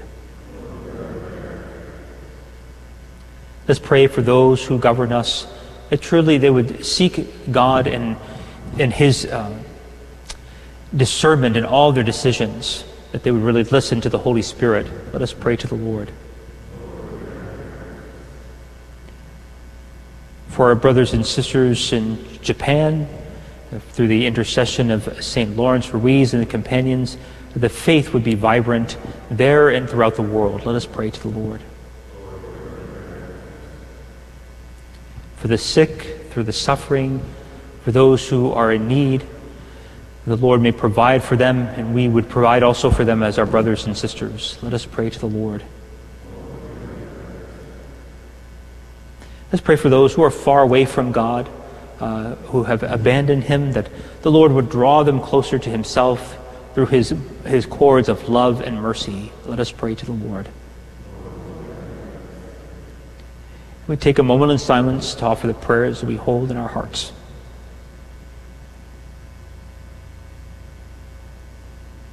For these intentions, for those joining us on Guadalupe Radio and, our, and online, for these intentions, let us pray to the Lord.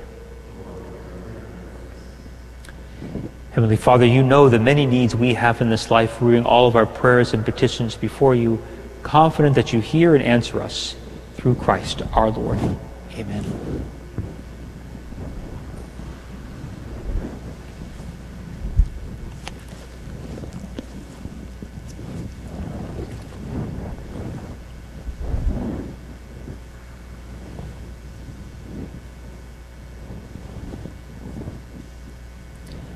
Blessed are you, Lord God of all creation, for through your goodness we have received the bread we offer you, fruit of the earth and work of human hands. It will become for us the bread of life.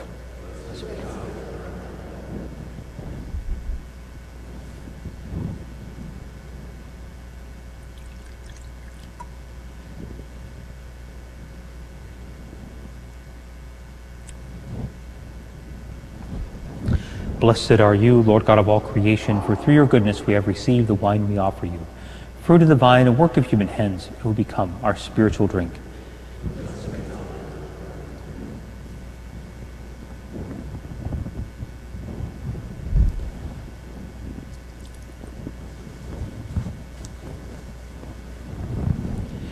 Pray, dearly beloved, that my sacrifice and yours may be acceptable to God, the Almighty Father.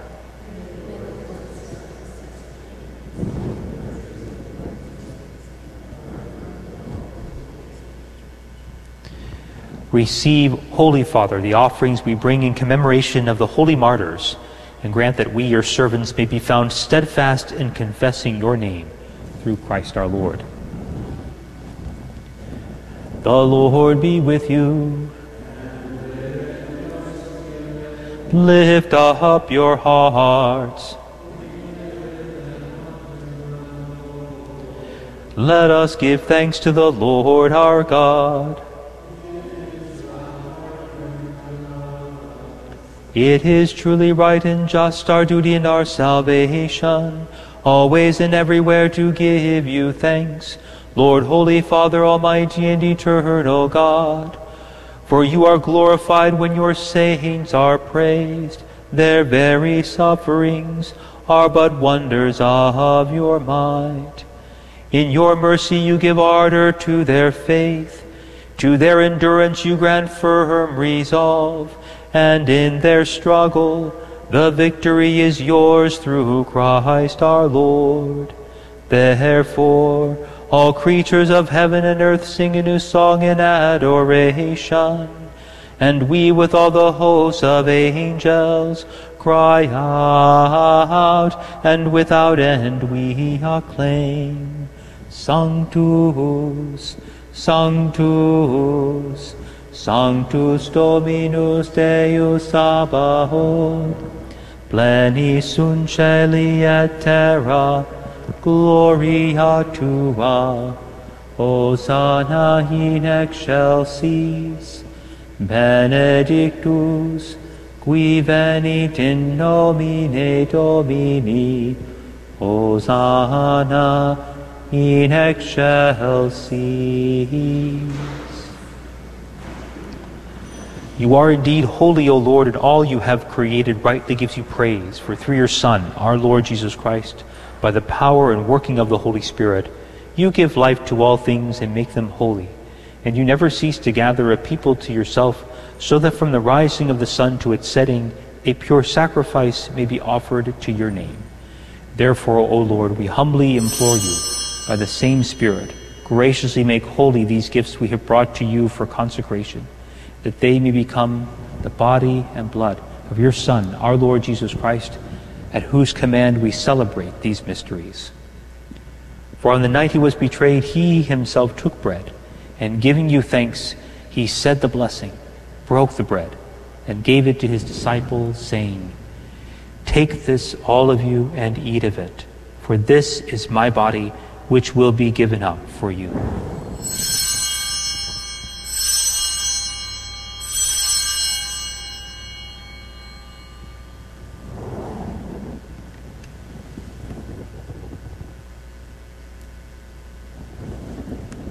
In a similar way, when supper was ended, he took the chalice, and giving you thanks, he said the blessing, and gave the chalice to his disciples, saying, Take this, all of you, and drink from it, for this is the chalice of my blood, the blood of the new and eternal covenant, which will be poured out for you and for many for the forgiveness of sins.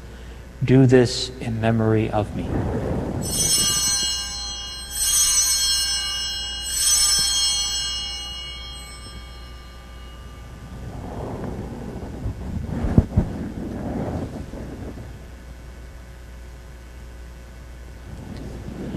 The mystery of faith. We proclaim your death, O Lord, and profess your resurrection until you come again. Therefore, Lord, as we celebrate the memorial of the saving passion of your Son, his wondrous resurrection and ascension into heaven, and as we look forward to his second coming, we offer you in thanksgiving this holy and living sacrifice. Look, we pray upon the oblation of your church, and recognizing the sacrificial victim by whose death you will to reconcile us to yourself. Grant that we, who are nourished by the body and blood of your Son and filled with his Holy Spirit, may become one body, one spirit in Christ. May he make of us an eternal offering to you, so that we may obtain an inheritance with your elect especially with the most blessed Virgin Mary, Mother of God, with blessed Joseph, her spouse, with your blessed apostles and glorious martyrs, with St. Lawrence Ruiz and his companions, and with all the saints on whose constant intercession in your presence we rely for unfailing help. May this sacrifice of our reconciliation, we pray, O Lord, advance the peace and salvation of all the world.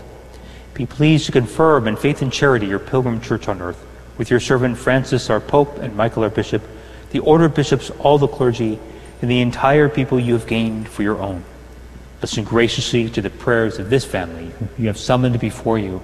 In your compassion, O merciful Father, gather to yourself all your children scattered throughout the world.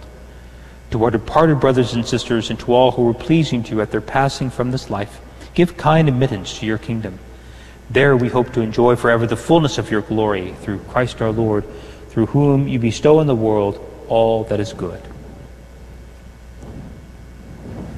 Through him and with him and in him, O God Almighty Father, in the unity of the Holy Spirit, all glory and honor is yours forever and ever.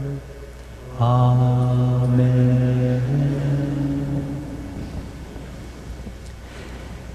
At the Savior's command, informed by divine teaching, we dare to say, Our Father, who art in heaven, hallowed be thy name. Thy kingdom come, thy will be done, on earth as it is in heaven. Give us this day our daily bread, and forgive us our trespasses, as we forgive those who trespass against us. And lead us not into temptation, but deliver us from evil.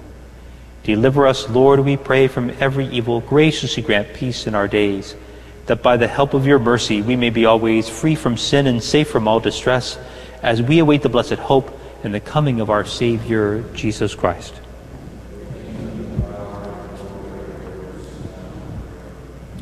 Lord Jesus Christ, who said to your apostles, Peace I leave you, my peace I give you. Look not on our sins, but on the faith of your church, and graciously grant her peace and unity in accordance with your will, who live and reign forever and ever. Peace of the Lord be with you always. The offer to the sign of peace.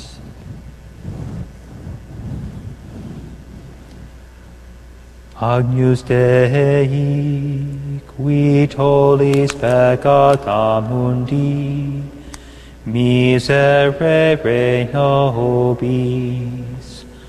Agnus Dei, qui tollis peccata mundi, miserere nobis. Agnus Dei, qui tollis peccata mundi, dona nobis pacem.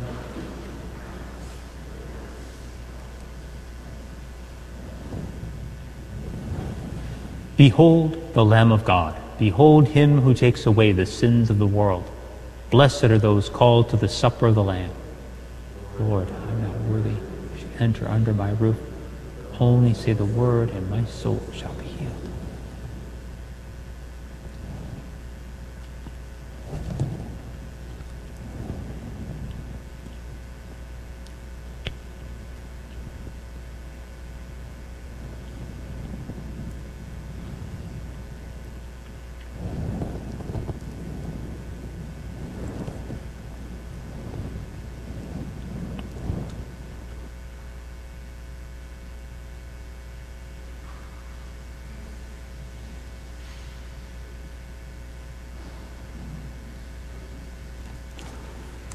For those unable to receive communion and those joining us online and through Guadalupe Radio, let us pray together the act of spiritual communion. My Jesus, I believe that you are present in the most holy sacrament. I love you above all things, and I desire to receive you into my soul. Since I cannot at this moment receive you sacramentally, come at least spiritually into my heart. I embrace you as if you were already there and unite myself wholly to you. Never permit me to be separated from you. Amen.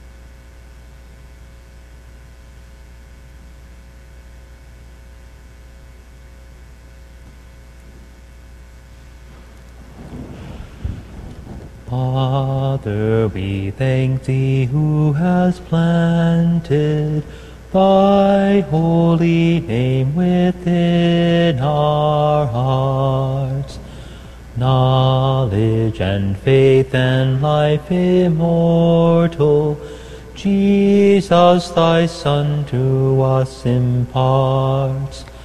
Thou, Lord, didst make all for thy pleasure, didst give man food for all his days, giving in Christ the bread eternal. Thine is the power, be thine the praise.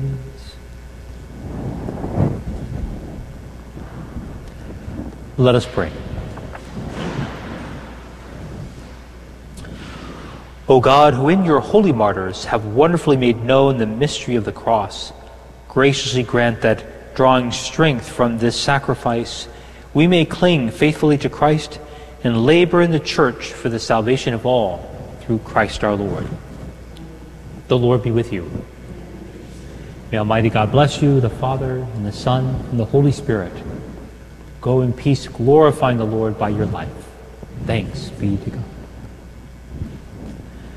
Now thank we all our God with heart and hands and voices, who wondrous things has done, in whom his world rejoices, who from our mother's arms has blessed us on our way with countless gifts of love, and still is ours today.